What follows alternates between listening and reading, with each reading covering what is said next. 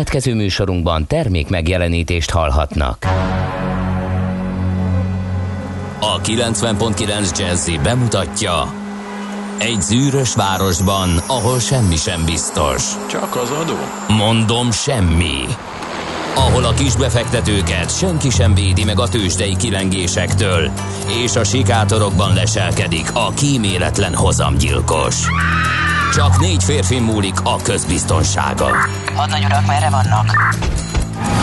A mindenre elszánt és korrumpálhatatlan alakulat vigyáz a rendre minden reggel. Hé, kik ezek az állati nyomozók? Négy férfi egyeset és egy nyalóka. Ács Gábor, Gede Balázs, Kántor Endre és Mihálovics András. Az íróasztal mögül pedig Profit kapitány diktálja a tempót. Humor, emberi sorsok, közönséges bűnözők és pénz, pénz, pénz. Egy különleges ügyosztály. A Gazdasági Muppet Show minden hétköznap reggel a 90.9 Jazzin. De is figyelj, ne csak a bárányok hallgassanak. De miért? Ha nincs pénzed azért, ha megvan, akkor pedig azért. Millás reggeli. Szólunk és védünk. Szép jó reggelt és nagyon boldog új esztendőt kívánunk a kedves hallgatóságnak. Elindul az idei első millás reggeli itt a 90.9 Jazzin. Január 4-e van, hétfő reggel, és fél hét múlt két perccel? Hát ez furcsa. Kántor Endre az otthoni stúdiójában. A rádióban pedig Gede Balázs. Miért furcsa? Be- beállítottam tök jól, hogy elindulunk majd 6 óra 29 és fél perckor, ahhoz képest itt valami nem stimmel. De hát vannak itt csodák reggel, tehát ez az év azért eléggé döcögősen indul, ez szerintem vastag Zsolt, Zsolt műszaki vezető kollega is meg tudja erősíteni. Mm, Ő is ilyen csodákat látott kérlek szépen a gépén, olyan elállítódásokat és olyan paramétereket, amik eddig nem tűntek fel az ő vezérlőjén. Úgyhogy ez egy ilyen Valaki év. Hozzányúlt? Nem, nem tudjuk. Egész egyszerűen nem tudjuk, hanem itt ilyen erők, meg, meg mindenfélék jönnek, mennek. Úgyhogy még egyszer hadd kívánjunk nagyon boldog, egészségben, jólétben gazdag új esztendőt mindenkinek így 2021-re, aki felébredt velünk, és képzeld el, nincsenek kevesen, sőt, vannak egészen korán kelők is. Szőke kapitány például 3-4-5-kor kívánt nekünk első vírusmentes új évet, és arra kér minket, hogy csináljunk gyakrabban különadást. Zseni volt, és ölel minket.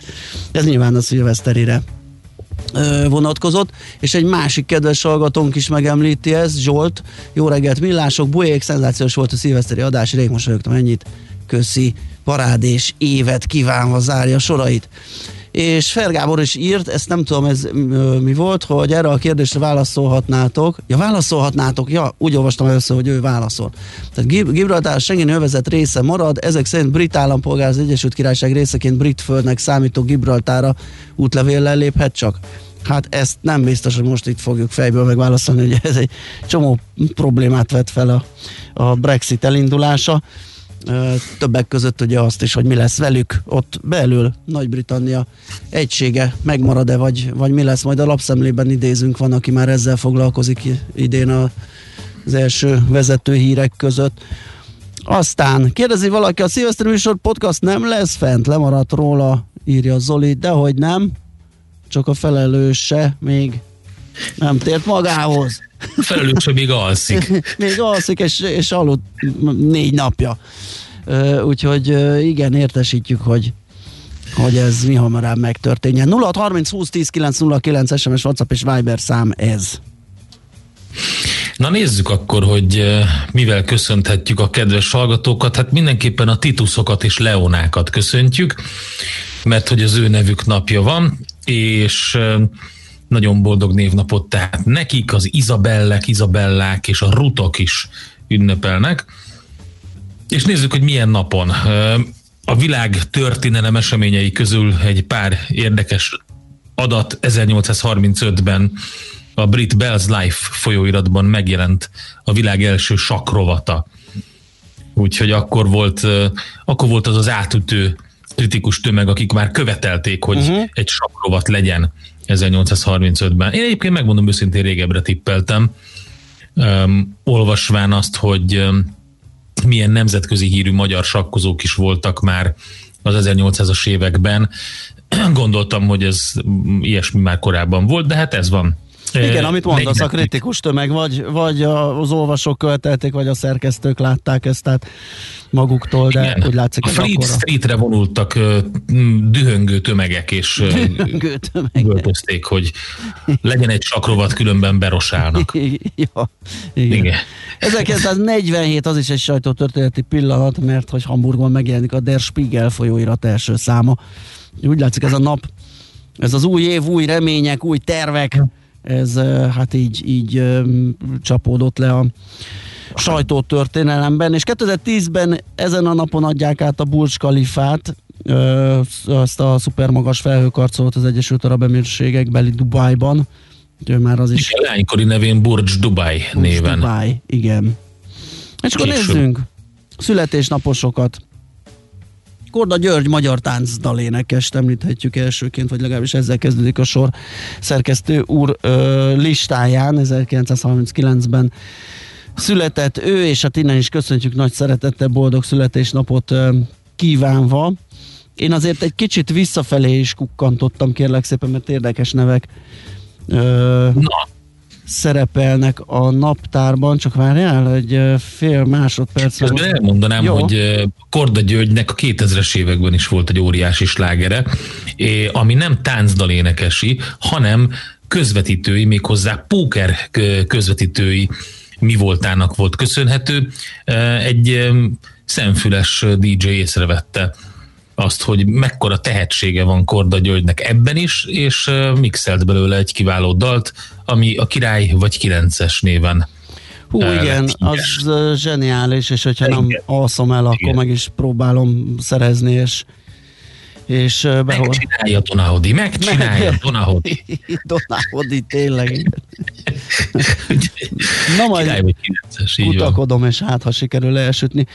Azért akadtam el, képzeld el, mert hogy érdekes neveket vadáztam a mai napra vonatkozóan, és itt a Wiki a január 4-nél megjeleníti kérlek szépen Boráros Jánost, Pestváros főbíráját, alpolgármesterét, viszont hogyha belekattintok, akkor pedig az van, hogy január 1 született a kiváló magyar politikus és alpolgármester, úgyhogy hát én megemlékezem róla mindenképp, már csak azért is, mert az esélye elmúlt, és nem is voltunk itt.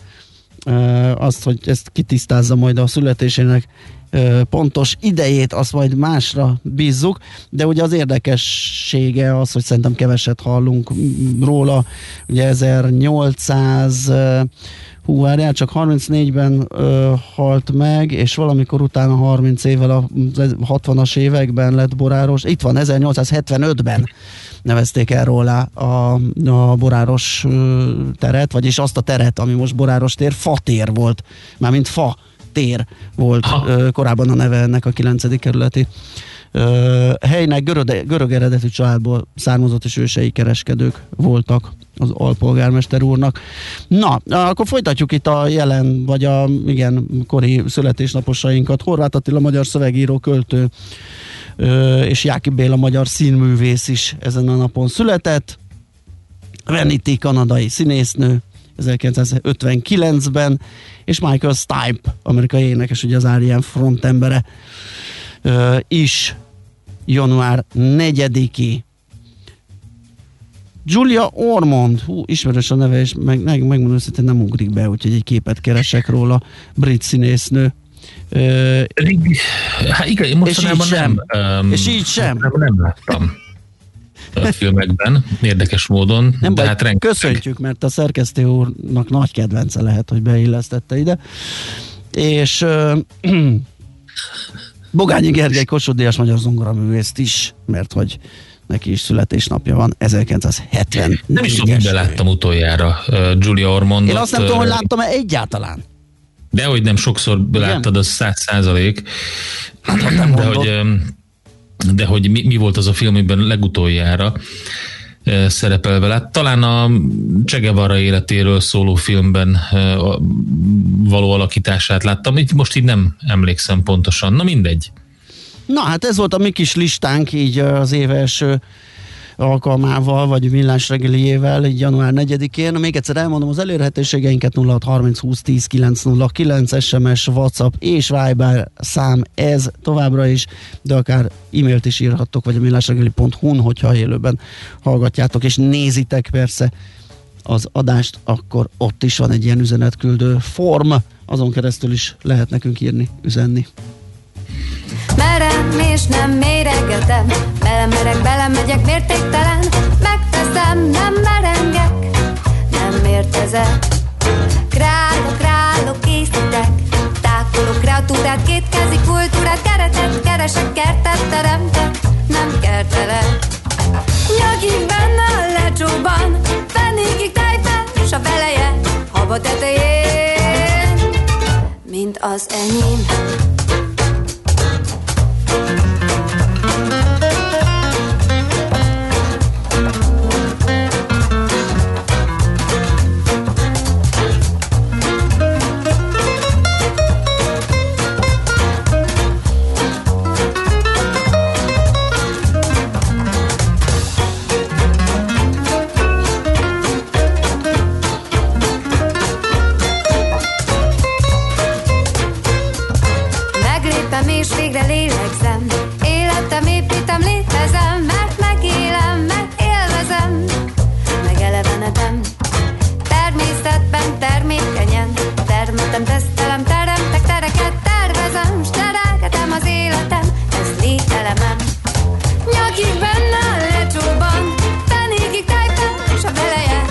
szava tetején, mint az enyém.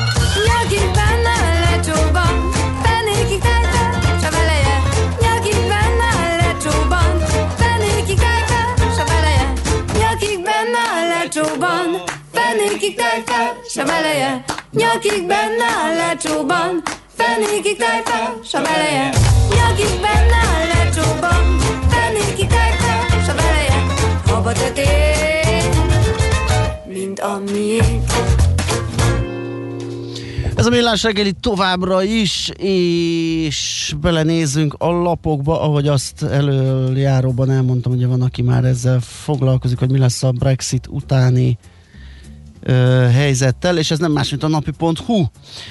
Igen, és mielőtt a cikket elolvasnád, a Gibraltári kérdésre Na.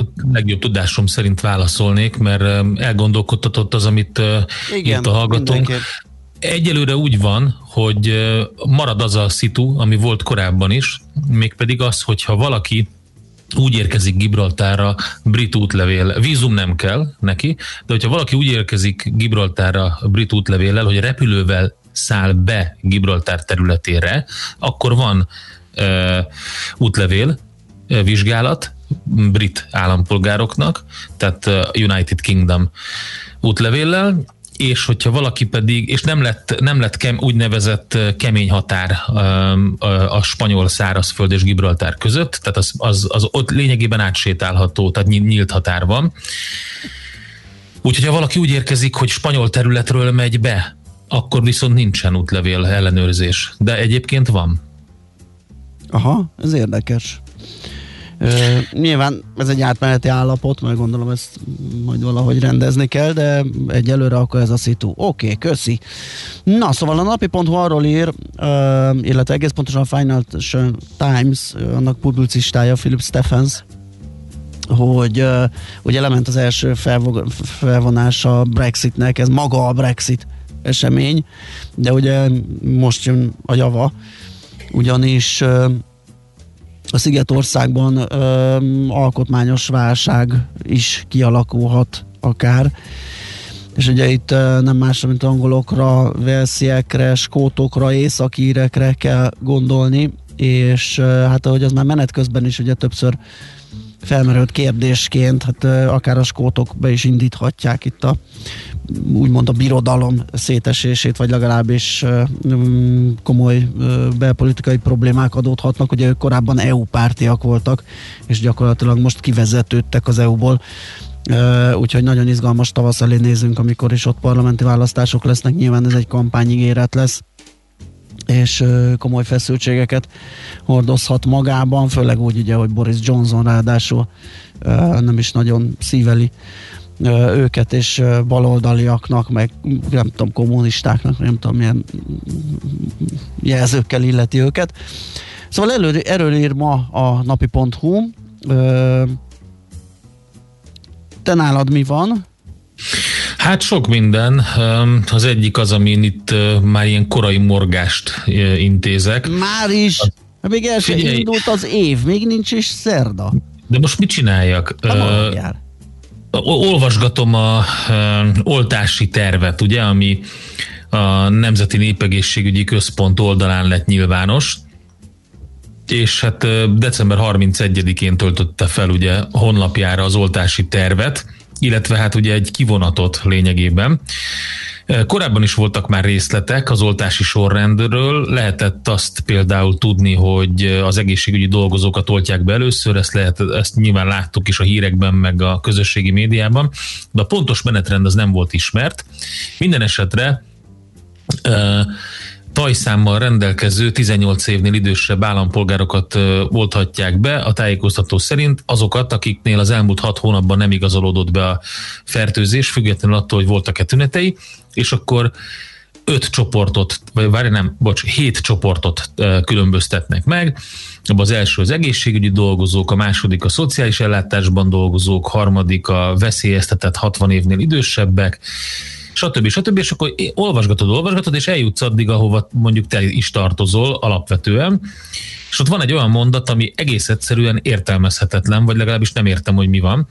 Tehát az ötös csoport az a 18-59 évesek, akiknél fennállnak a fokozott kockázatot jelentő alaptársbetegségek. Mondjuk nem ide tartozunk, de, nem, de a hetes csoport ide. vagyunk, hogyha jól tudom azt mondja, ja igen, igazad van, ötös csoport, szóval, hogy akiknél fennállnak az alaptársbetegségek. És akkor van egy ilyen, hogy a tájékoztató ugye azt írja, hogy elsőként a regisztráltak oltása javasolt.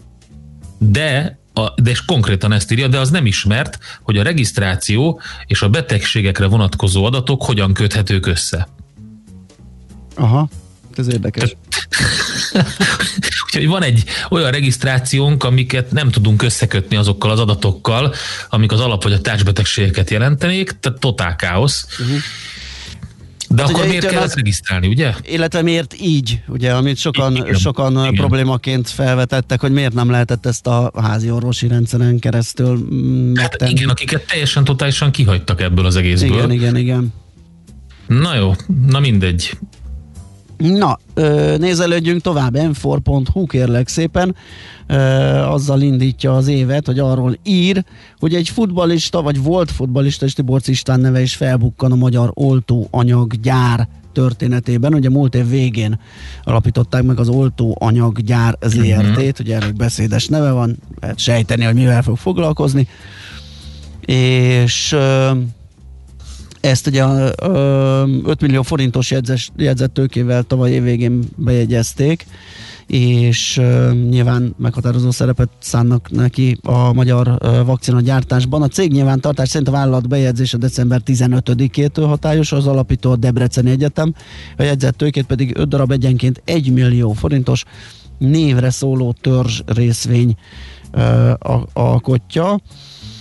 Um, ugye a hazai vakcinagyártásra először május táján jött hír, az operatív törzs akkor számolt be arról, hogy megkezdődött a munka, folynak a tesztelések, amit akkor ígéretesnek mondott Müller Cecília országos uh, tiszti főorvos. Aztán ezt követően az előző év végén jött újabb hír, akkor a pénzügyminisztérium említette meg a nagyon fontos döntések között az oltóanyaggyár megvalósításának előkészítését a 860 milliárd forintos évvégi csomag részeként. Üm, úgyhogy ez fölállni látszik. A cikkből amit említettem, vagy amit a cikk sejtett, még nem tartok ott, hogy egész pontosan kik a tulajdonosok, de majd megkeresem. Szóval a lényeg az, hogy az m n lehet a, az első hazai oltóanyaggyárról uh, olvasni. Aztán van a g7.hu egy érdekes cikk, lassan zárkózunk fel bérekben, maradnak a periférián a visegrádi országok, termelékenységben nincs közeledés a v és a legfontosabb európai gazdasági partnereik között, így pedig hosszú távon bérfelzárkózás sem lehet. Írja tehát a g7.hu egy nagy hosszú cikkben elemezve ezt a szituációt, nagyon érdekes cikk Na, hát akkor egyelőre ennyit ízelítőként, zenéjünk ismét, és utána megnézzük. Hát megpróbáljuk összeszedegetni a, a legutóbbi tőzsdei adatokat. Ugye nálunk már 30-án bezárt a parket, 31-én nem volt kereskedés, az a tengeren túlon ott volt egy, ha jól tudom, rövidített, úgyhogy majd onnan veszünk infókat. Természetesen a kriptodevizákat is megemlítjük. Mert hát hogy... persze, mert printelt a bitcoin. Igen, meg minden, meg az Ethereum is óriásit ment, úgyhogy amíg mi próbáltunk magunkhoz térni és az évet elindítani, addig óriási ralli volt a kriptóban, úgyhogy a zene után ez jön.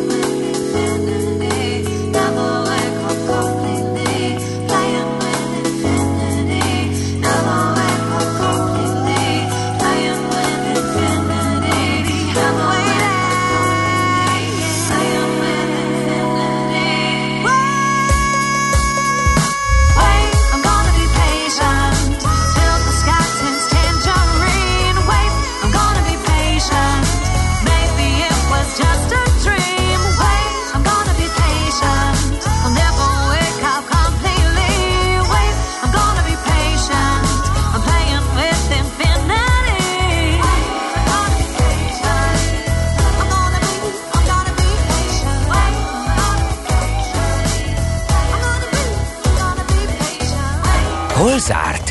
Hol nyit? Mi a sztori? Mit mutat a csárt? Piacok, árfolyamok, forgalom a világ vezető parketjein és Budapesten. Tősdei helyzetkép következik.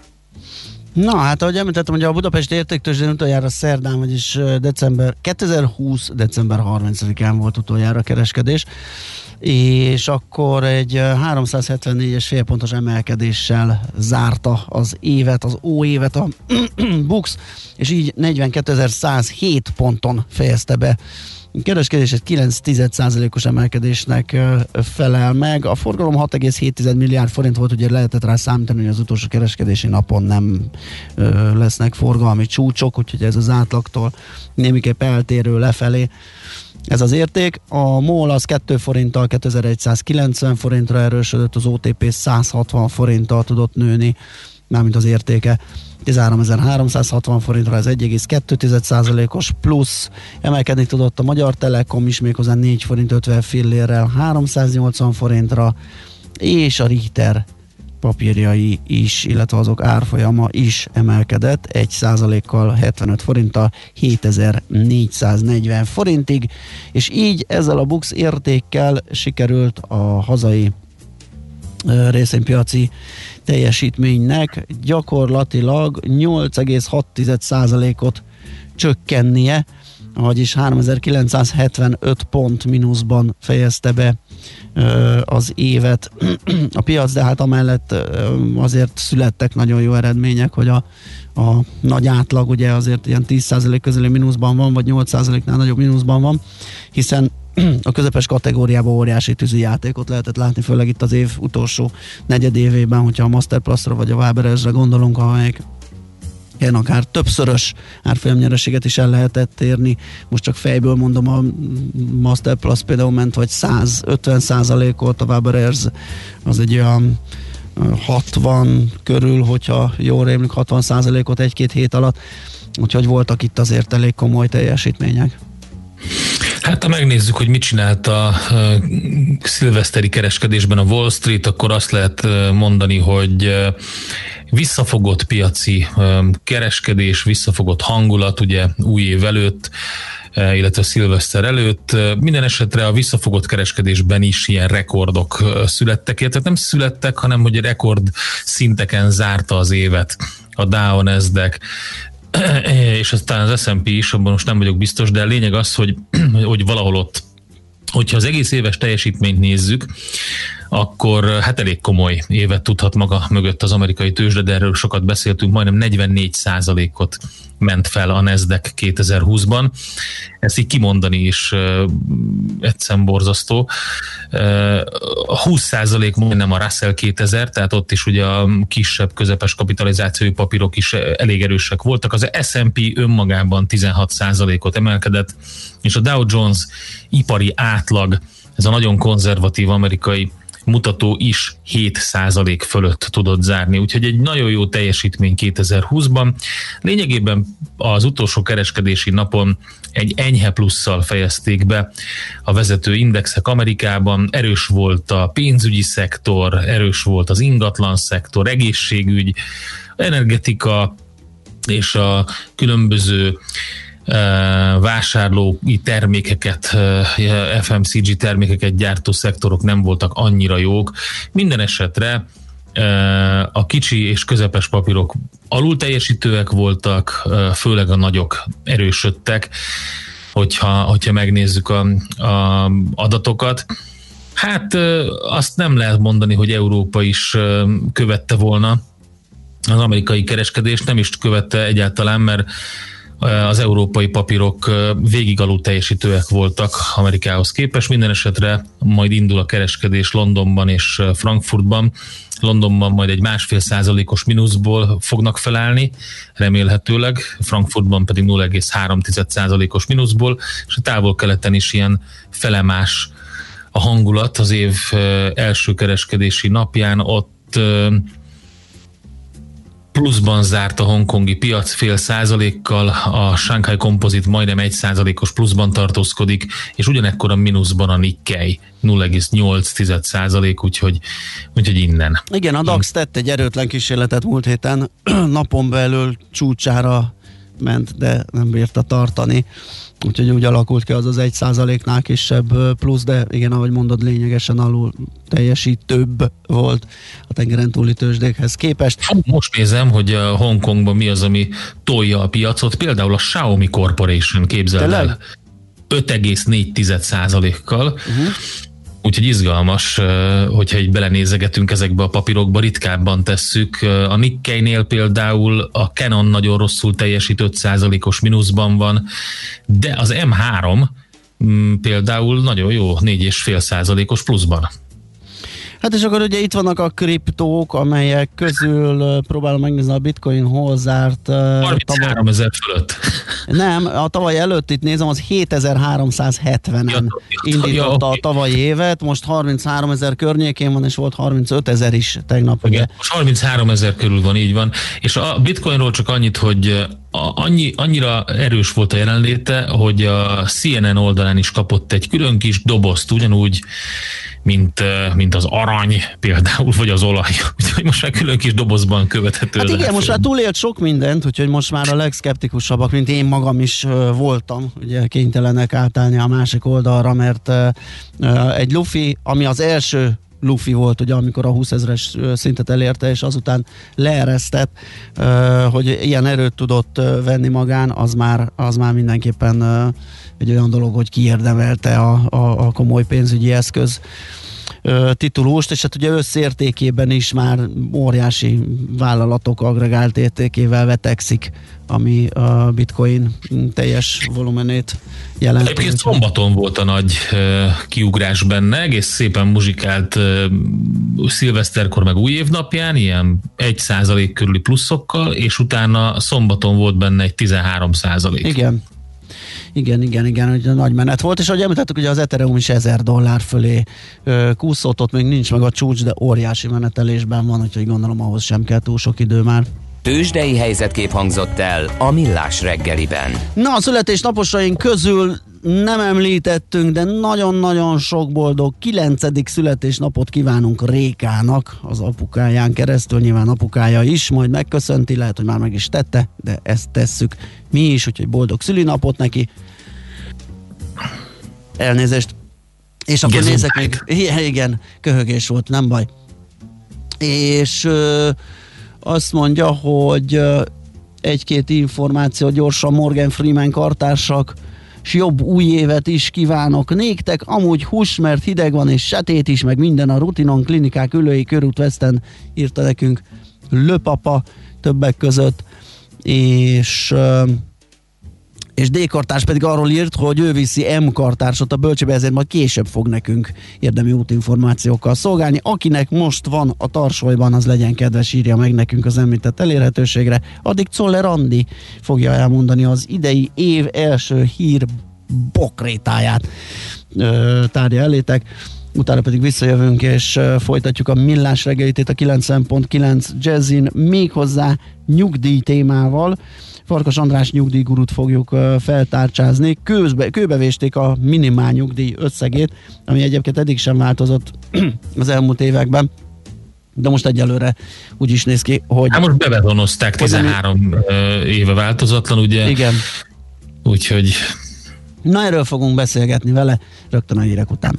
Műsorunkban termék megjelenítést hallhattak. Hírek a 90.9 Jazzin. Véget ért a közoktatásban dolgozók újabb tesztelése. Mátor újra lehet pályázni elektromos kerékpárok kedvezményes vásárlására. Már legalább 100 halálos áldozata van a Nigerben történt terrortámadásoknak.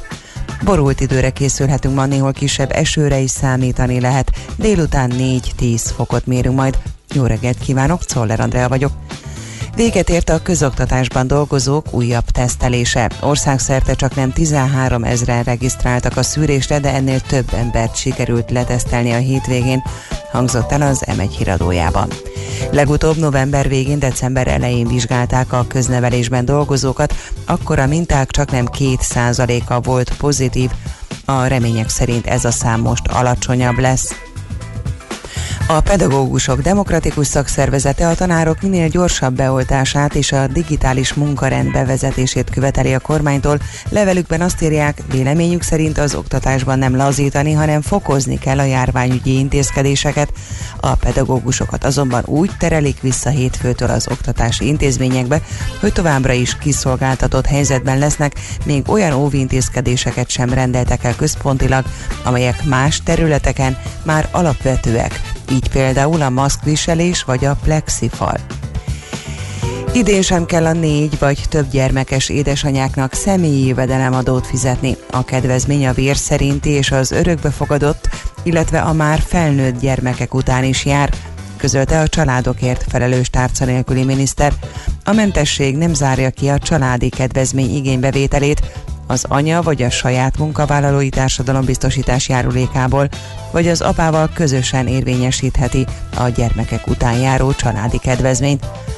A kedvezmény igénybe vehető már év közben az adóelőleg megállapítása során, vagy az adóbevallás benyújtásakor. Mától lehet pályázni elektromos kerékpárok kedvezményes vásárlására, az ITM közleménye szerint ezúttal is magánszemélyek juthatnak hozzá kedvezményesen elektromos rásegítésű kerékpárokhoz, elsősorban munkába járásuk megkönnyítése érdekében, a pályázat benyújtásához ennek megfelelően munkaviszonyt vagy jövedelmet igazoló dokumentumot kell csatolni. A támogatás a jármű eladási árának legfeljebb felére biztosítható, pedálszenzoros kerékpárok esetében 90 ezer, nyomatékszenzoros kerékpároknál 150 ezer forintig. A Vatikánban is megkezdődik az oltási kampány. Az egészségügyi és biztonsági alkalmazottakkal indul a folyamat a jövő héten, és január második felére már annyi vakcina érkezik a Vatikánba, amely fedezi a szükségleteket, az egyházi és világi dolgozókat is beleértve. Már legalább száz halálos áldozata van a Nigerben történt terrortámadásoknak. A feltehetően iszlamista fegyveresek által elkövetett szombati vérengzés során mintegy száz támadó érkezett motorkerékpárral a Mali határtól nem messze lévő két faluba. Az országban szombaton a terrortámadás napján ismertették az elnök és a parlamenti választás előzetes eredményét, miután Mahamadou Issoufou két ciklus után távozik az ország éléről. Felhős, borongós időre készülhetünk, csak a Dunántúl déli részén süthet ki rövid időszakokra a nap. Reggel a Dunántúlon és északon eshet, délutántól pedig a Tiszántúlon várható eső. Helyenként napközben is tartósan megmaradhat a köd, délután 4-10 fok valószínű. Köszönöm a figyelmüket a hírszerkesztőt, Czoller Andrát hallották. Budapest legfrissebb közlekedési hírei a 90.9 Jazzin a City Taxi Dispécsejétől. Jó reggelt kívánok a kedves hallgatóknak! A város nagy részén jól lehet közlekedni, némi torlódás a Blaha tértől befelé a Ferenciek teréig várható. A Lánchídon 30 km per órás sebességkorlátozást, illetve már korábban 5 tonnás új korlátozást vezettek be. A 19. kerületben a Vagbottyán utcában kifelé a Jósika utca előtt, a Lehel utca közelében pedig sávlezárásra számítsanak vízvezeték javítása miatt. A forgalom egy sávon váltakozva haladhat. Balesetmentes utat kívánok Önöknek! A hírek után már is folytatódik a millás reggeli, itt a 90.9 jazz Következő műsorunkban termék megjelenítést hallhatnak.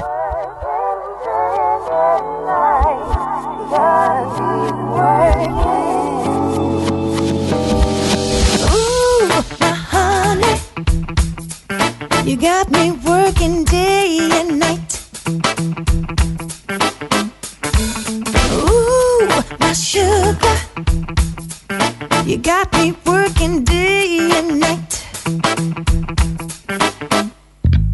Scratch my shoulder. Take and make it feel alright. When this is over, loving you will be so right.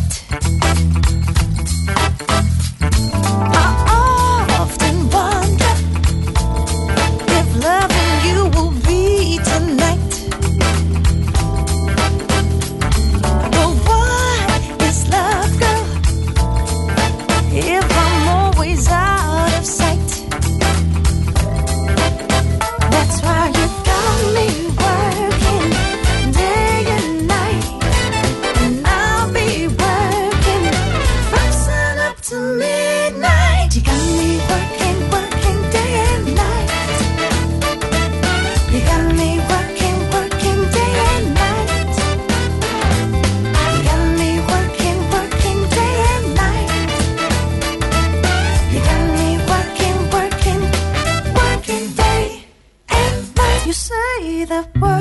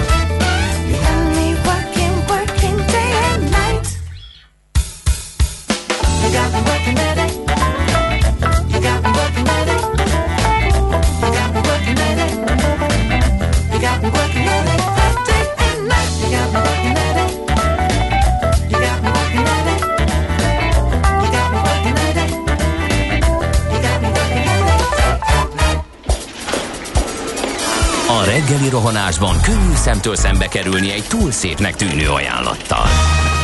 Az eredmény krétával körberajzolt tetemes összeg. A tethelyen a gazdasági helyszínelők, a ravasz, az agy és két füles csésze és fejvállalakzat.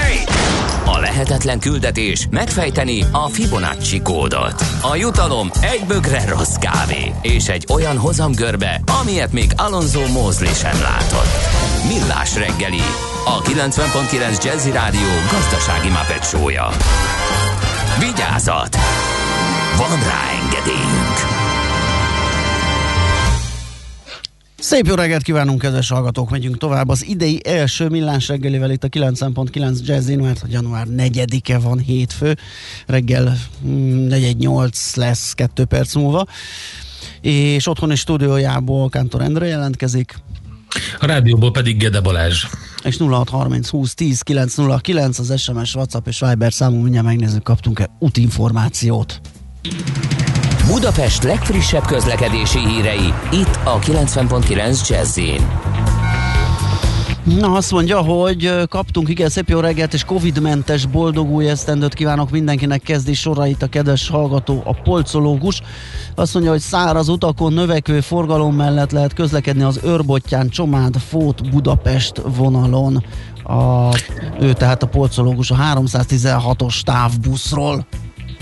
Igen, ő mindig buszról ír. Igen. Az M3-as autópálya bevezető szakaszán viszont baleset történt a Szerencs utca előtt a külső sávban, úgyhogy ott tessék figyelni. És akkor gyorsan rá pillantok, hogy esetleg az útinform írt -e valamit az utakról. Azt mondja, hogy élénk a forgalom az M1-es és M7-es autópálya közös bevezető szakaszán, illetve az M3-as autópályán az M0-ás csomóponttól befelé. Egyelőre ennyi információnk van, jöhetnek tehát továbbiak. És akkor, uh, ahogy azt említettük, ugye, vagy beharangoztuk, uh, az év végén az egyik fontos intézkedése volt a kormányzatnak, hogy a minimálnyugdíjat befagyassza gyakorlatilag. Uh, igaz, hogy évek óta nem nyúltak ennek az összegnek a nagyságához, vagy nem változtattak rajta, de hogy számít-e ez bármit is, vagy jelente bármit, az Farkas András nyugdíjszakértővel uh, fogjuk megbeszélni. Szia, jó reggelt! Sziasztok, jó reggelt mindenkinek! És boldog új évet is kívánok! könnyű, vidám téma. Nem, Boldog! Hát A minimál nyugdíjnak a szerepe a magában a nyugdíjrendszerben, a nyugdíj megállapítások során az gyakorlatilag már alig-alig mérhető. Tehát nem a nyugdíjrendszeren belül van igazán lényege ennek az úgynevezett teljes nyugdíj legkisebb összegének, mert eh, ha belegondoltok, akkor a, ez ugye 28.500 forint most már 14. évét kezdi ez a 28.500 forintos szörnyű alacsony összeg. Eh, A nyugdíj megállapításoknál a mostanában megállapított nyugdíjaknak a nagysága az mondjuk ötszöröse ennek a minimális nyugdíjnak. Tehát igazán nem a nyugdíjasokat veszélyezteti ez a szám, hanem a szociális ellátásban részesülő rengeteg embert, mivel mind a szociális, mind a gyermekvédelmi, mind a gyermekgondozási ellátásokban ö, akár több százezer embert érinthet ez a befagyasztás. A befagyasztáson egyébként azt értem, vagy a bebetonozáson, hogy eddig legalább minden évben volt egy időbeni korlát, amely előtt megállapított nyugdíjakra kellett alkalmazni ezt a ö, teljes öregségi nyugdíj minimum összegét. E, most eltüntették a ö, kormányrendeletből ezt a ö, időbeli korlátozást, és nem egy egyszerűséggel annyi van benne a rendeletben, hogy az öregségi nyugdíj legkisebb összege 28.500 forint és pont.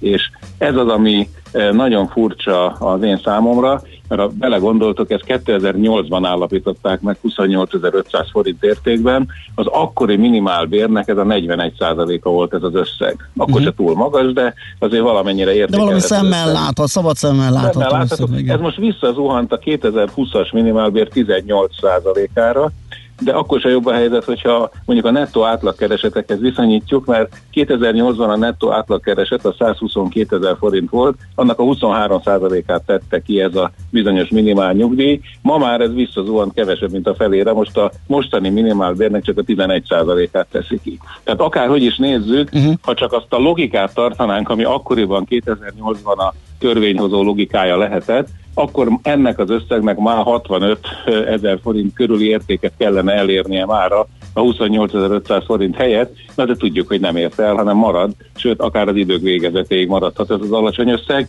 és itt üt az ember fejébe szöget az, hogy mi a csuda indokolhatja, hogy ez a hihetetlenül alacsony összeg, ugye a mai viszonyok között 28.500 forint az, Hát ez- az elképesztően kevés. Leírni szörnyű, igen. Leírva is elég szörnyű. Most képzeld el, van, van egy csomó ember Magyarországon, aki ennyit kap segélyként, vagy valamilyen ellátásként, és hogyha ezt megnézzük, akkor mindjárt eszünkbe juthat, hogy feltetően egy munka alapú társadalomban nem igazán preferáltak azok a rétegek, akik nem dolgoznak, vagy nem tudnak dolgozni, vagy nincs semmilyen munkalehetőség a környezetükbe, mert hogyha megnézitek, akkor a szociális ellátások körében a minimál, a, a minimális nyugdíj összegéhez kötnek egy sor ellátást, köztük azt a nagyon-nagyon sok embert érintő ellátást, amit úgy hívnak, hogy aktív korúak ellátása. Ez az egyik fele ennek az a nagyon szegény emberek, akik már semmilyen álláskeresési járadékra sem jogosultak, tehát már minden lehetőséget kimerítettek, nincs munkájuk, és az úgynevezett foglalkoztatást helyettesítő támogatást igényelhetik, amelynek elképesztő magas összege van, a minimál nyugdíj 80%-a. Tehát még 28.500 Jézus. forintot sem ér el. Aztán van egy sor olyan ember, akinek úgynevezett egészségkárosodási és gyermekfelügyeleti támogatást igényelhet. Ez is egy ilyen szociális ellátási fajta, nekik szintén nincs munkájuk, és ez is egy rendkívül pici összeg, attól függ, hogy hány gyerek neveléséhez kötődik, vagy hogy mennyire rossz az egészségi állapotuk. Millió ilyen dolog van még a szociális törvényben, de hogyha átugorjak egy még nagyobb réteget érintő ellátási formára, ugye mindannyian tudjuk a gyesről, a lánykori nevén gyermekgondozási segély, a mostani nevén gyermekgondozás segítő ellátás, meg a gyermeknevelési támogatás, ami a sok gyerekes édesanyáknak jár, az úgynevezett főállású anyaság. Tehát ez a két ellátás is, a gyes is, meg a gyep is 28.500 forint, eh, ennek a eh, társa az úgynevezett anyasági támogatás, az is a nyugdíj minimumhoz van kötve, hogy annak hány százaléka. Itt egy kicsit jobb összegekről beszélhetünk, viszont ez csak egy egyszeri támogatás, az anyasági támogatás. Aztán utána rengeteg ellátást kötnek a gyermekvédelmi ellátások körében a minimál nyugdíjhoz. Tehát a logikát itt már nem is tudom fölfogni. Pe- Pedig pont mondjuk- kérdezni akartam, hát mondom, te aztán, aki ezzel foglalkozik, nyilván átlátja, hogy mi a, logika, hogy azt, azt látom át, hogy számszakilag ugye így jobban jár a kormányzat, mert egy kicsi összeghez kell kötni Aha. a töménytelenül sok ellátási formát, de hogy például Igen. mi köze van a nevelt gyermekek otthonteremtési támogatása feltételrendszerének a minimális nyugdíjhoz, azt szerintem senki nem tudja megmagyarázni. Aztán a összes szociális ellátás körében ugye vizsgálni kell sokszor, hogy van-e vagyona az érintett ellátásra vagy segélyre szoruló személynek. A vagyon fogalmát is ahhoz kötik, hogy a, az hányszoros a, a minimális nyugdíjnak. Tehát egy sor olyan pénzbeli ellátás van meghatározva, időskorúak járadékától, a, az a már említett aktív korúak ellátásán keresztül az egészségügyi szolgáltatás szociális rászorultsági feltételeire, a térítési díjra, tehát egy, egy csomó olyan dologra, utalnak ezek a meghatározások, amely mind összeköttetésbe hozták a minimális nyugdíjjal is, ami szerintem elképesztően furcsa, és már ideje lenne réges-régen leválasztani a nyugdíj fogalmáról az összes többi szociális és egyéb ellátási fogalmat, ami egy nagyon egyszerű dolog lenne, ha megszüntetnénk a minimális nyugdíj összeghez való kötöttségét ezeknek a szociális ellátásoknak, akkor utána teljesen szabadon lehetne alakítani a nyugdíj minimális összegét, hiszen nem függne tőle 100-200-300 Igen. ezer egyéb ellátás. Igen, de hát az arcpirítón alacsony összegekről beszéltünk itt tényleg, szóval, hogy ezzel azért nem szoktunk büszkélkedni ilyen európai rangsorokban, hogy hát, tényleg ebbe 20 pár ezer forint. Szerintem ezzel azért már alámentünk a román-bolgár szociális állam ellátásainak is. Mondom, a, a munkához kötött juttatások azok szépen alakulnak Magyarországon is, mondjuk ha csak a gyereknevelést nézzük, akkor mondjuk a gyermekgondozási díj, ami a előző keresetekhez kötődik, az, az egy szépen alakuló folyamat, de ezzel sajnos nem büszkélkedhetünk, tehát minden olyan ellátás és segély, ami valóban szociális jellegű, az marad, már legalábbis amit kötnek ehhez a ö, minimál nyugdíjhoz, rendkívül alacsony összegű, és ezen tényleg nagyon egyszerű lenne változtatni. Például meglépték ezt két éve a ö, megváltozott munkaképességű személyek ellátását, a, egy befagyasztott minimál bérhez kötötték, ami nagyon-nagyon húzta lefelé a, a, ezeket a rokkantság és rehabilitációs ellátási összegeket, ezért ott vette egy mély levegőt a törvényhozó, és bevezette az úgynevezett e, e, azt hiszem, hogy alapellátási díj, vagy hogy alapösszegnek hívják, bocsánat. Az alapösszeg azt minden évben meghatározzák, az egy 100 ezer forint fölötti összeg, azzal már lehet valamit kalkulálni. De hogyha bele rögzítjük a, a, a rendeletbe időkorlát nélkül, mint hogyha ez az univerzum egyetlen állandója lenne a a elméleti fizikai állandók mellett, hogy a magyar minimális nyugdíj az 28.500 forint, akkor ezzel nagyon rossz akusztikát teremtünk az összes többi ellátásnak is. Világos, csak hogy legyen valami pozitív kicsengése, gyanítom, hogy ezt egy tolvonással most bejegelték, hogy azért alkalmilag ennek a, lehet módosít... én, én arra számítok, hogy ebben az évben talán megtörténik ez a leválasztás. Aha. Tehát, hogyha leválasztjuk azt a több százezer egyéb ellátást, aminek az égvilágon semmi köze nincs a nyugdíjhoz, akkor szabadabban alakítható a nyugdíj minimális összege, és akkor egy európai mintában is azért abba is jobban belesimuló összeget lehet majd meghatározni minimális nyugdíjként. Hát bízzunk ebben, és akkor ez így Bízunk. egész jó végszó. Jó egészséget, sok sikert az idei évre neked. Viszont mindannyiatoknak. Szervusz. Szervusz. Varga András nyugdíjszakértővel, a nyugdíjguruval beszélgettünk a minimális nyugdíj befagyasztásáról, vagy annak összegének befagyasztásáról. Igen, hát a logika az egyértelmű, ugye, hogy ahogy András is mondta, más nem lehet benne nagyon keresni, mint azt, hogy ha van mihez kötni, ami alacsonyan van tartva mesterségesen az összes többit, akkor azokat is alacsonyan lehet tartani, és akkor eh, a kiadási oldalt ezt egy kicsit lehet nyírbálni ezzel. Igen, na hát és ahogy említettük, ugye, sőt, köszöntöttük Korda György magyar táncdalénekest, aki ma 81 éves, hát akkor tisztelegjünk ezzel a kiváló szerzeménnyel, amit egy korábbi előző életünkből ismerhetnek a régi, a régóta velünk lévő hallgatók. Hadd szóljon! Következzen egy zene a Millás reggeli saját válogatásából. Tisztelegjünk!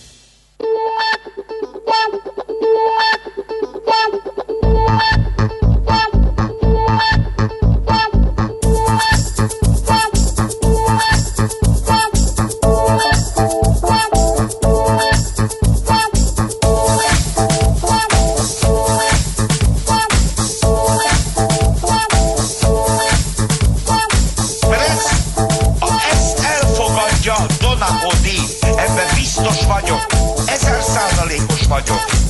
Azt fogja mondani, gól! Van Dona Odinek a felzárkózásra.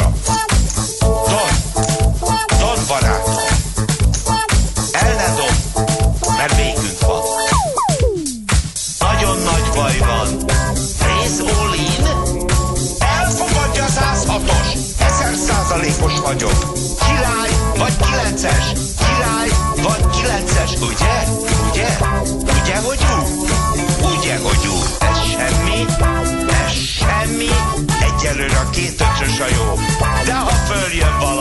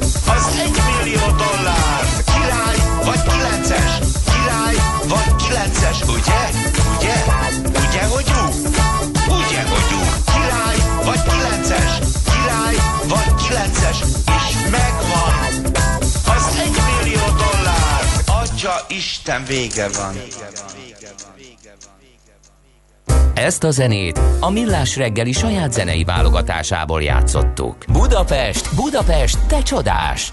Hírek, információk, érdekességek, események Budapestről és környékéről.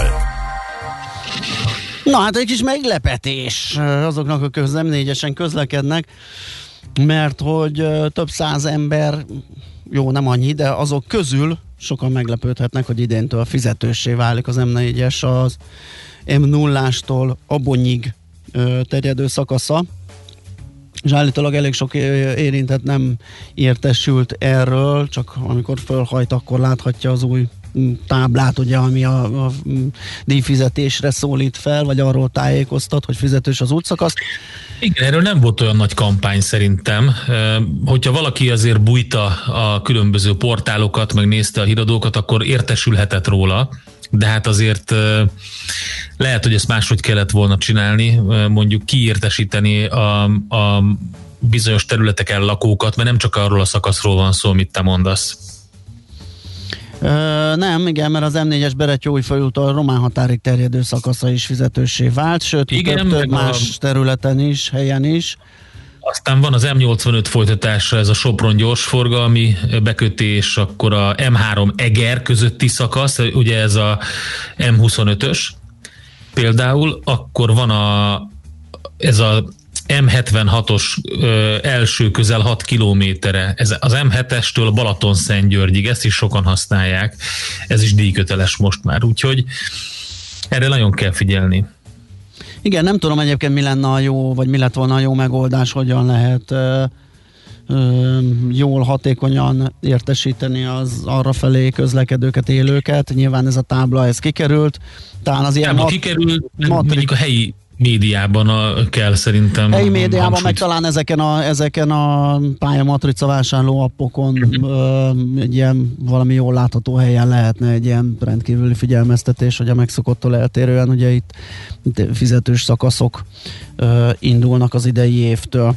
Na hát mindegy, most már ez így van, úgyhogy aki tudja, az figyelje, aki még nem vett matricát, az gondoljon arra, hogy hogy ez innentől fizetősek ezek a szakaszok. Egyébként a részleteket az autópályamatrica.hu-n meg lehet találni, hogyha most esetleg így elsőre nem jegyezte meg a kedves hallgató. Aztán, hát Nagyon érdekes sztori ez a, ez a sósav. Tényleg, amikor néztem a hírt, tegnap este olvasgatva, akkor egyszerűen nem is, nem is értettem, hogy mi történt. Ugye az történt, hogy Baranyi Krisztina polgármester posztja alapján több sajtóorgánum is beszámolt róla. Valaki a kiárási korlátozások előtt negyed órával egy fél hordónyi tömény gőzelgő sósavat rakott ki egy ház elé a Haller utcába, ugye a, a 9. kerületben, és hát nyilván nem csak a polgármester szerint, han- hanem szerintem is csak a szerencsének köszönhető, hogy nem okozott súlyos sérülést a, a maró mérgező anyag.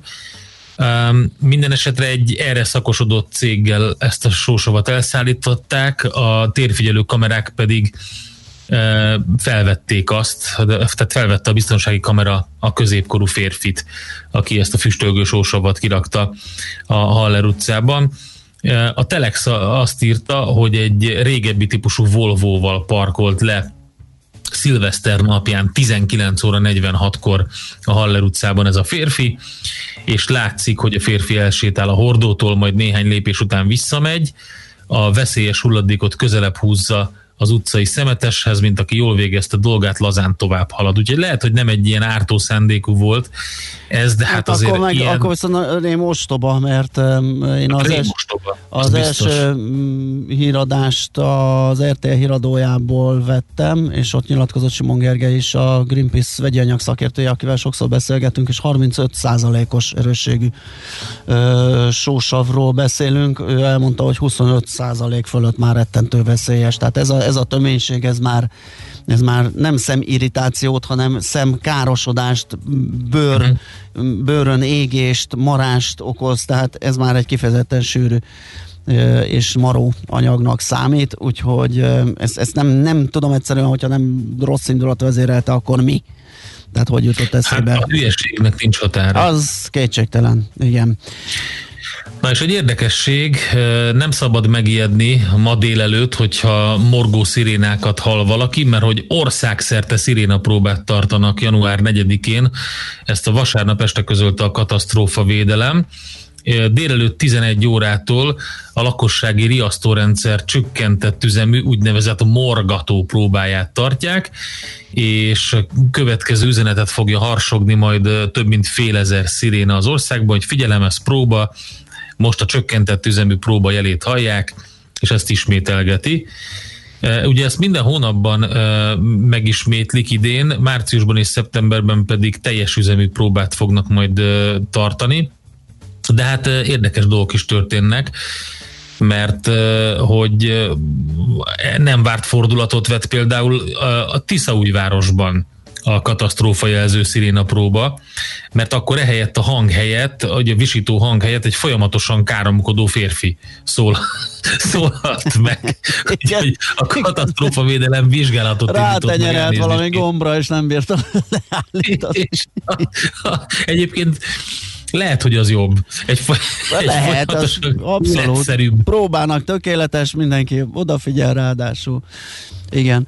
Na, és ö, kaptunk egy útinformációt is, ö, Pescatórétól, hogy Budapest Dabas M5-ös hasítós a szolid szürkületben, és ö, fú, volt itt még egy, csak ö, elkallódott. Igen, azt mondja, az M1-es, M7-es ö, bevezető jól járható, meglepően nincs forgalom a Budaörsi befelé, viszont már torlódik. Ezeket kaptuk a 0630 20 10 909-re. Átadjuk a terepet ismét Szoller Andinak, hogy mondjon nektek kicsit rövidebb, de annál velősebb és frissebb híreket. Nekünk a Gellért hegy a Himalája. A Millás reggeli fővárossal és környékével foglalkozó rovata hangzott el. Műsorunkban termék megjelenítést hallhattak. Rövid hírek a 90.9 Jazzin. Tovább egyszerűsödik az ügyintézés az állampolgárok és a cégek számára. Könnyebb lesz például a vállalkozás, gazdasági társaság bankszámla megnyitása, valamint megszüntetése során szükséges ügyintézés, hiszen 2021-től nem kell külön felkeresni az adóhatóságot, a gazdasági kamarát és a jegyzőt. Az egyéni vállalkozóknak pedig lehetőségük lesz a kamarai nyilvántartásba vétel iránti kérelmet a NAV-nál az egyéni vállalkozási tevékenység megkezdésének bejelentésével egyidejűleg kezdeményezni. Az ingatlanvásárlók számára könnyebbséget jelent, hogy egyszerűbbé válik a jelzálogjog bejegyzése. Falus Ferenc szerint, ha lazítunk, akkor lesz harmadik hullám. A volt országos tisztifőorvos a Bliknek azt mondta, a maszkot még jó ideig hordanunk kell, hiszen rengeteg embert kellene beoltani ahhoz, hogy a környezetből eltűnjön a vírus. Még azt sem tudjuk biztosan, meddig tart a védettség azoknál, akik átestek a betegségen, vagy megkapták a védőoltást, fogalmazott. Hozzátetten abban bíznak a szakemberek, hogy 100 beoltott emberből 95-nél alakul ki védettség, ha megkapja a vakcinát. Elfogadható évet zárt az építőipar. Olvasható a Magyar Nemzetben. Koi László, az Építési Vállalkozók Szakszövetségének elnöke alapnak elmondta, a járvány első hulláma még alig, a második hullám viszont már erőteljesebben érintette az építőipart. A kilátások szerinte jók, különösen a lakásszektorban, amely az ismét 5%-os új lakás áfával és a lakásfelújítási programmal jelentős ösztönzőket kapott. 30 milliós bombaruhákat vettek a rendőrségnek. A pokolgépek hatástalanításánál használható eszközökből két év alatt összesen 20-at vásároltak, mintegy 400 millió forintos értékben, ugyanattól a beszállítótól, olvasható a népszavában.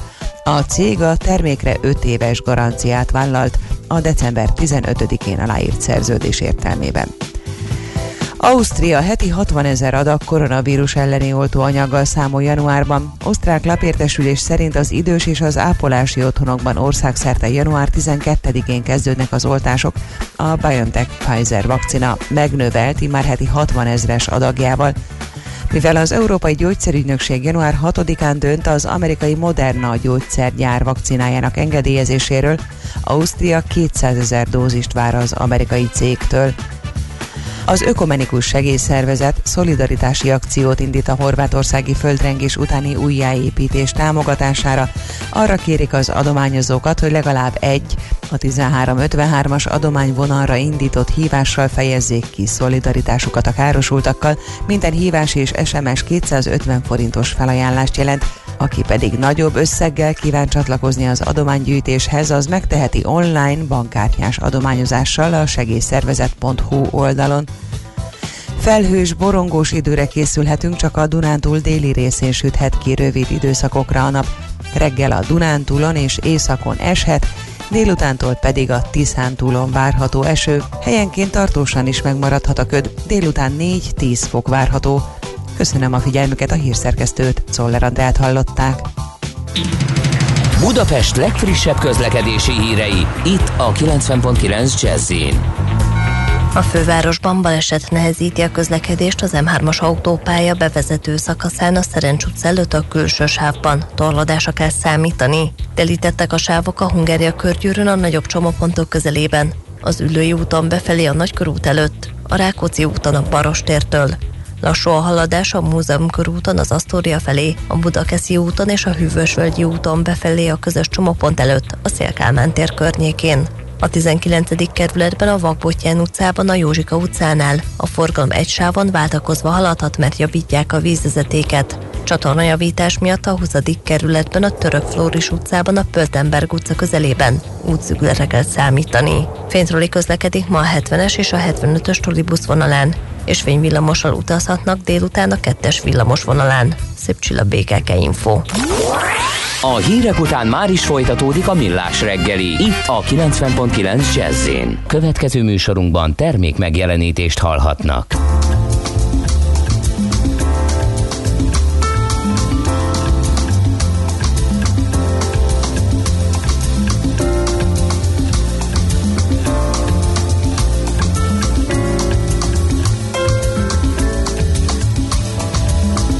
I remember when remember, remember when I lost my mind. There was something so pleasing about that place. Even your emotions had an echo and so much space. And when you're out there without care, yeah, I was out of touch. But it wasn't because I did not enough. Just knew too much. Does that make me crazy? Does that make me crazy? Does that make me crazy? Probably.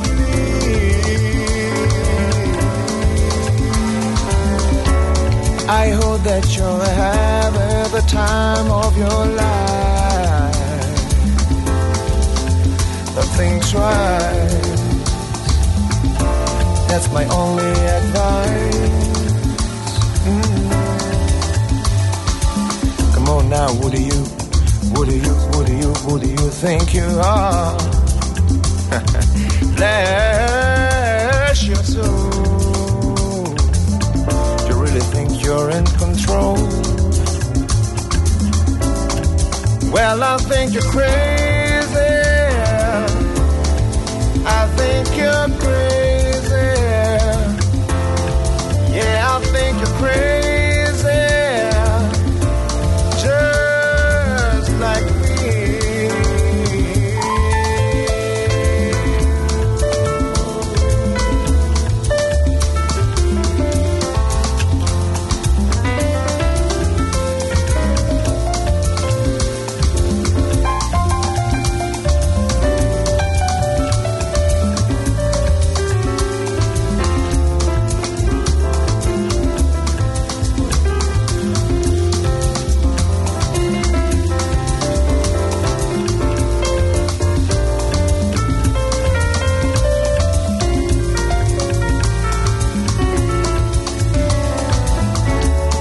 My heroes had a heart to lose their lives out on the lane.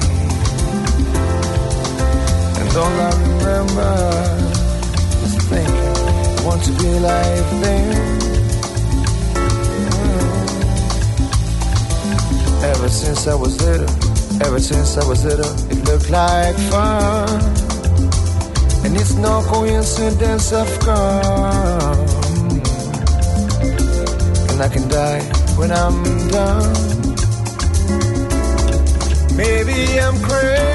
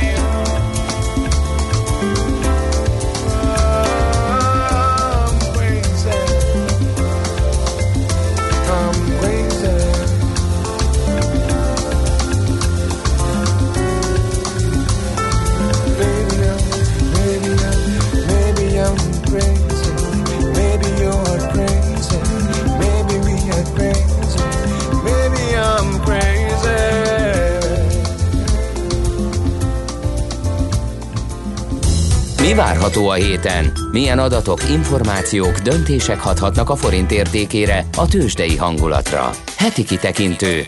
A millás reggeli szakértői előrejelzése a héten várható fontos eseményekről a piacok tükrében. Hát bármilyen furcsa új év, új kezdetek, azért erős héttel indítunk.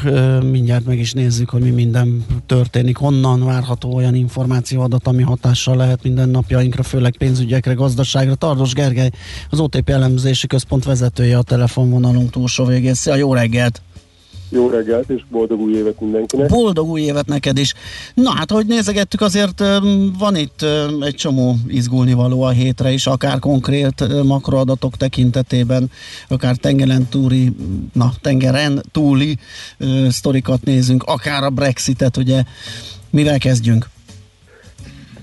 Én azt gondolom, hogy, hogy, hogy kezdjük az USA-val, és egy Jó.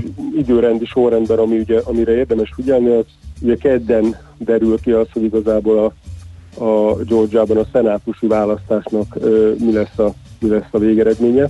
Itt ugye igazából a tét az, az két ö, ö, szék, két szenátusi szék, és ha mind a kettőt behúzná esetleg a, a demokrata csapat, akkor ugye igazából az alelnöki szavazattal többségük lenne a szenátusban is, Aha. ami azért kitágítaná a demokratáknak a, a mozgásterét, és ez valószínűleg nagyobb csomagot jelentene, és az összességében a részvénypiacnak hát talán inkább jó lenne, de ott is, itt is van kérdés, a dollárnak viszont valószínűleg, e, tehát a dollár, dollárt az tovább gyengíthetné. Gyengítő tényező. Uh-huh.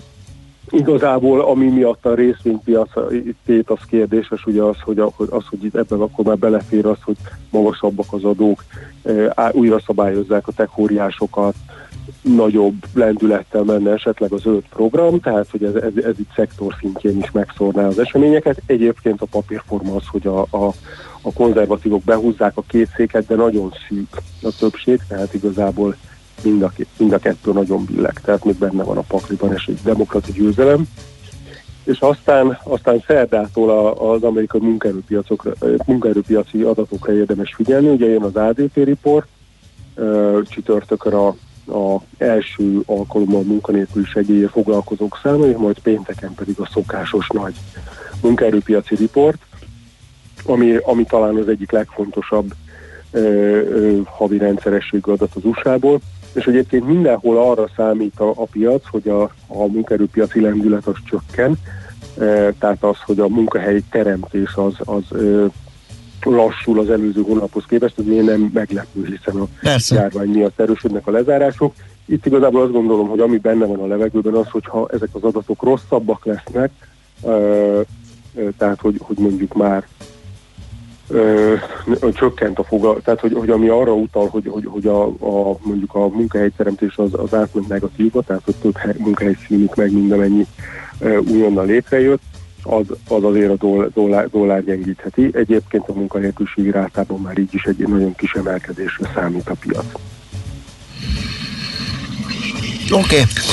Am- Amerikában akkor erre figyelünk, mert ez nagyon érdekes mind a kettő adat, meg, meg befolyásolhatja a kereskedést, de mi a helyzet a, a, az elnökválasztásnak, a, tehát illetve a hatalom átvétellel, illetve a koronavírus elleni küzdelemmel, mert azért újra felélénkülnek ezek a problémák, egészségügyi Én problémák, én- politikai én- problémák. Én, én azt gondolom, hogy, hogy ami, ami még nagyon fontos, tehát azért valószínűleg az amerikai elnök választásban már nem, nem lesz, tehát hogy ott, ott, ott nem lesz újabb nagy fordulat.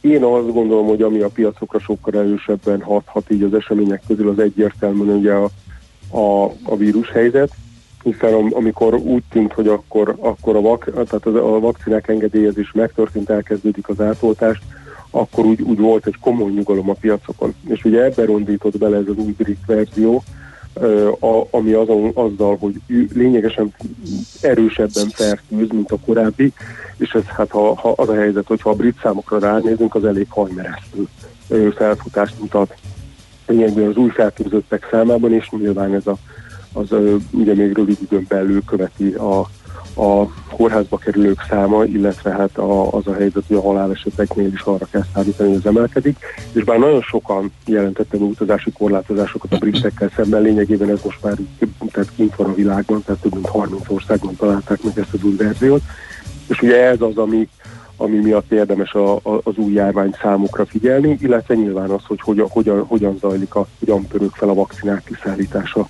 A, így, a, így a, az ünnepek végével, és hogy a, az átoltás az, az hogyan tud felfutni, de itt azért azt látni kell, hogy nagyon komoly versenyfutásban van mindenki az idővel, eh, hiszen lényegében, hogyha igaz az, hogy ez a brit verzió ennyivel gyorsabban fertőz, akkor igazából ugye ennek az a, az a következménye, hogy hogy a kormányoknak, kormányoknak sokkal erősebb intézkedéseket kell bevezetni ahhoz, hogy kordában tartsák a vírus terjedését, és megakadályozzák az egészségügyi rendszer túlterhelődését. Uh-huh. Ha már a britekről szó esett, ugye hát benne vagyunk a Brexitben, mi is megemlékeztünk a lapszemlékben arról, hogy már többen azzal foglalkoznak, hogy ahogy belül mit okoz majd az, a Brexit, mennyire gyengíti a, a, a Nagy-Britannia erejét, és mennyire lehetséges, hogy skótok, északírek esetleg kiválásról gondolkodjanak. A hétre rövid távon tartogat-e valamit nekünk ez a sztori? Hát nyilván érdemes figyelni. Én azt gondolom, hogy, hogy nem ennyire rövid távon derülnek ki. Itt igazából itt, itt, itt azt gondolom, hogy megint tehát a, a briteknél valószínűleg ez a, tehát a koronavírus Mhm. helyzet az, az, az, az erősebben hathat így rövid távon a folyamatokra.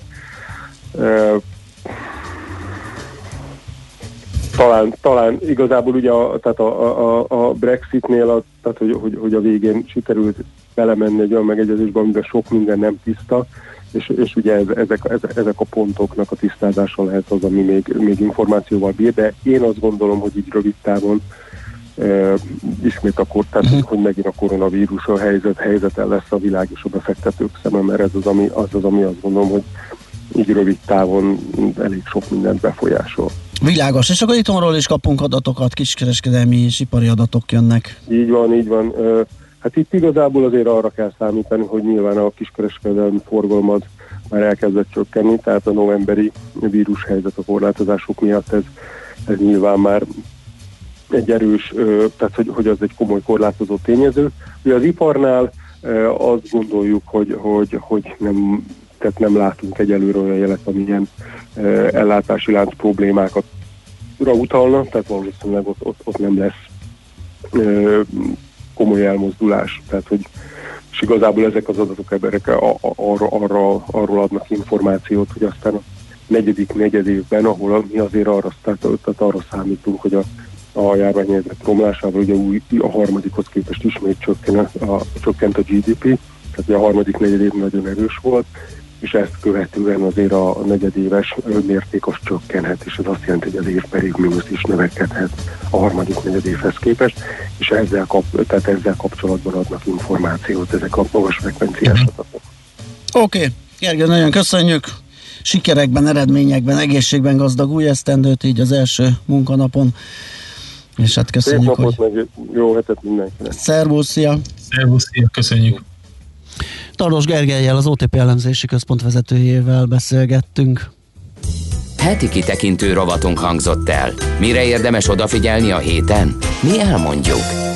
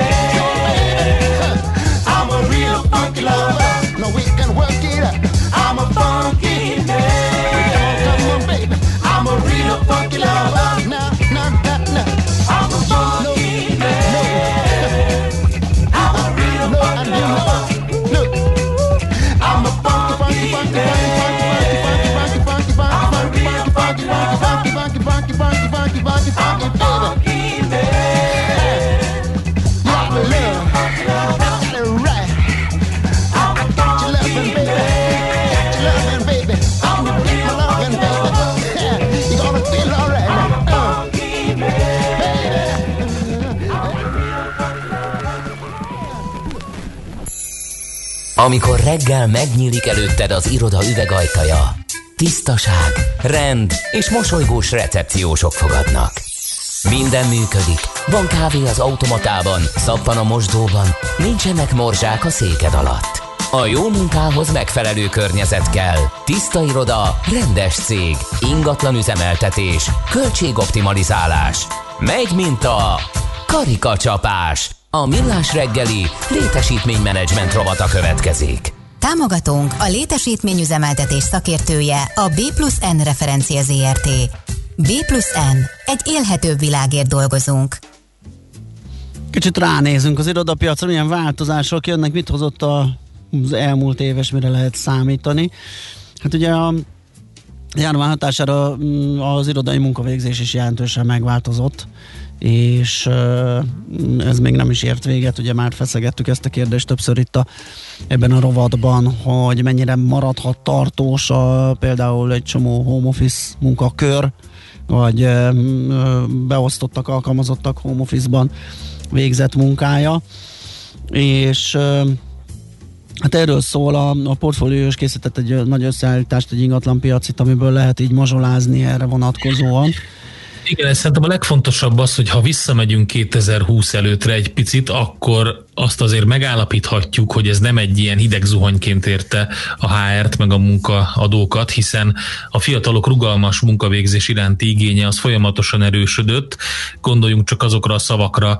Ugye hogy az év szava lehetett valószínűleg 2020-ban a home office, de előtt azért megvolt a, a remote working, meg a coworking, tehát ezek már a járvány előtt is ismert fogalmak voltak. Tehát a, a rugalmasság, meg annak elérése, hogy mindenki megtalálja a számára megfelelő arányt, amiben ő meg a csapata legjobban tud dolgozni, ez már fontos volt előtte is. Igen, és uh, természetesen fontos vá- változások is jöhetnek, meg egy csomó kérdés például az irodaüzemeltetők, mm, bérbeadók, fejlesztők számára például, hogy milyen lesz az irodák térelosztása. Ugye ez Igen. nagyon fontos lehet ezután, hogy, hogy oké, okay, hogy majd jön a, a, az oltás, és remélhetőleg eltűnik ez a nyavaja, de gondolom az a bizonytalanság, vagy az a fajta távolságtartás akár megmaradhat az árterekben, vagy legalább nyilván nem ilyen szigorúan, de például jót tehet, hogyha szellősebb egy ilyen iroda, vagy kevesebb, vagy több területre lesz-e szükség, ezt is ugye feszegetjük pont ennek kapcsán, hogy egyes cégek, akik megízlelték a home office erejét és, és, és lehetőségeit, az például gondolkodhat abban, hogy csökkenti az irodai területeit, vagy hogyan fog mindez kihatni az irodisták kiszolgálására épülő üzletekre. Uh, ugye egy csomószor uh, étkezdék, éttermek, gyors kajázdák uh, nyílnak az ilyen helyeken, hogy kiszolgálják őket, és azok például hogy fognak boldogulni. Igen. Milyen lokációk lesznek? Ugye nagyon sokszor feszegetjük azt a kérdést, hallgatók is már írták sokszor, hogy nem dugódi, meg, meg ilyenek, meg a közlekedés oldaláról kéne megfogni az élhetőbb város koncepcióját, meg a környezetvédelem kérdéseit, hanem például lokációval, hogy lehetőség szerint ne kelljen annyit mozogni. Például akkor, amikor arról beszélünk, hogy munka, meg bevásárlás, vagy nem tudom, viszonylag szűk kör, körben, körökben, körzetekben ez megoldható legyen. Ez is egy nagyon fontos kérdés, úgyhogy van itt kihívás gazdagon. Igen, de közben az van, hogy több kutatás az megállapította, hogy az otthoni munkavégzés egészséges aránya az ilyen keti, heti kettő-három nap. Erről szoktunk Tehát mi is beszélgetni, hogy egyszer számolni. felmértük a hallgatóknál, hogy ki mit gondol jónak, és ott, ott is ez jött ki, bár nem reprezentatív ugye ez a felmérésünk. Ja, az ennyi? Ne, közben adatokat néztem még, ugye, hogy milyen a piac Adatnézést most. sugárzunk élő adásban. Szóval, hogy a, a tavalyi évvégi rekordalacsony 5,6%-os üresedéshez képest, ez 2019, bocs, akkor volt 5,6%-os üresedés, már 2020 harmadik negyedévében a teljes Budapest irodaállomány 8%-a állt üresen, amit a, a piaci szakértők még mindig egészséges szintnek mondtak. Uh-huh. Na hát szóval izgalmas, izgalmas lesz ez az év, már biztos, hogy érezteti a hatását az irodapiacon ezek közül sok minden, amiket itt ö, felsoroltunk. Úgyhogy természetesen majd beszámolunk itt ebben a rovatban is, meg az ingatlan piaccal foglalkozóban is. Úgyhogy ezek Hát ez az természetesen- üresedési ráta az érdekes, hogy hogy emelkedik, mert a 8% egészséges, és 2022-ben akár a 15%-ot is elérheti a portfólió becslése szerint, azért az érdekes, az a, a duplája. Igen, bár ez elég nehéz, ugye, hogyha bejön az, ami és ez most nem csak egy ilyen op- kincstári optimizmus, mert a világon mindenhol arra számítanak, hogy a, az átoltottság növekedésével ugye egy, nagyon dinamikus gazdasági növekedés lehet a világban, így nálunk is. Nagyon nehéz azt fölér, fölmérni, hogy ahogy a gazdasági növekedésből eredő iroda szükséglet, hogy kompenzálja azt, ami alapvetően egy organikus csökkenés. Úgyhogy szerintem most nehéz becslésekbe bocsátkozni, úgyhogy ezért is fogjuk követni ezt a piacot is, mint oly sok mást, és majd beszámolunk a fejleményekről. A jó munkához megfelelő környezet kell. Tiszta iroda, rendes cég. Ingatlan üzemeltetés, költségoptimalizálás. Megy mint a karikacsapás. A millás reggeli létesítménymenedzsment rovata hangzott el. Támogatónk a létesítményüzemeltetés szakértője a B plusz N referencia ZRT. B plusz N. Egy élhetőbb világért dolgozunk. Pegyka írt ezzel kapcsolatban, sziasztok, iroda terület csökkentés nem egyszerű, ködbért kell fizetni visszamondásért. A, ott igen, de a meghosszabbítás vagy a megújításnál gondolom ott lehet gondolkodni esetleg abban, hogy ö, hogy csökkentsenek meg. Ugye a csökkentés mértéke attól függ, hogy ad-e annyi kompenzációt, annyi előnyt, hogy akár a ködbért is bevállalja a bérlő, ö, mert hogy hosszú távon ugye a kisebb terület hozhat annyi megtakarítást, ami az egyszerű ködbért is fedezi meg, még plusz előnyt biztosít, szóval azért mozgás az biztos, hogy, hogy lesz. Nos, akkor 0630 20 10 909, tehát ide várunk további információkat, kérdéseket, észrevételeket. Ismét Czoller Andi jön ö, frissebbnél frissebb hírekkel, azután pedig jövünk vissza adóvilág rovatunkkal, indítjuk a következő órát, ahol az Ézien térségről, vagy arról a szövetségről lesz szó, ugye ez a dél-kelet-ázsiai nemzetek szövetsége, és róluk fog beszélni nekünk Gerendi Zoltán, a BDO Magyarország ügyvezetője, adó tanácsadó partnere és Feledi Botont külpolitikai szakértő.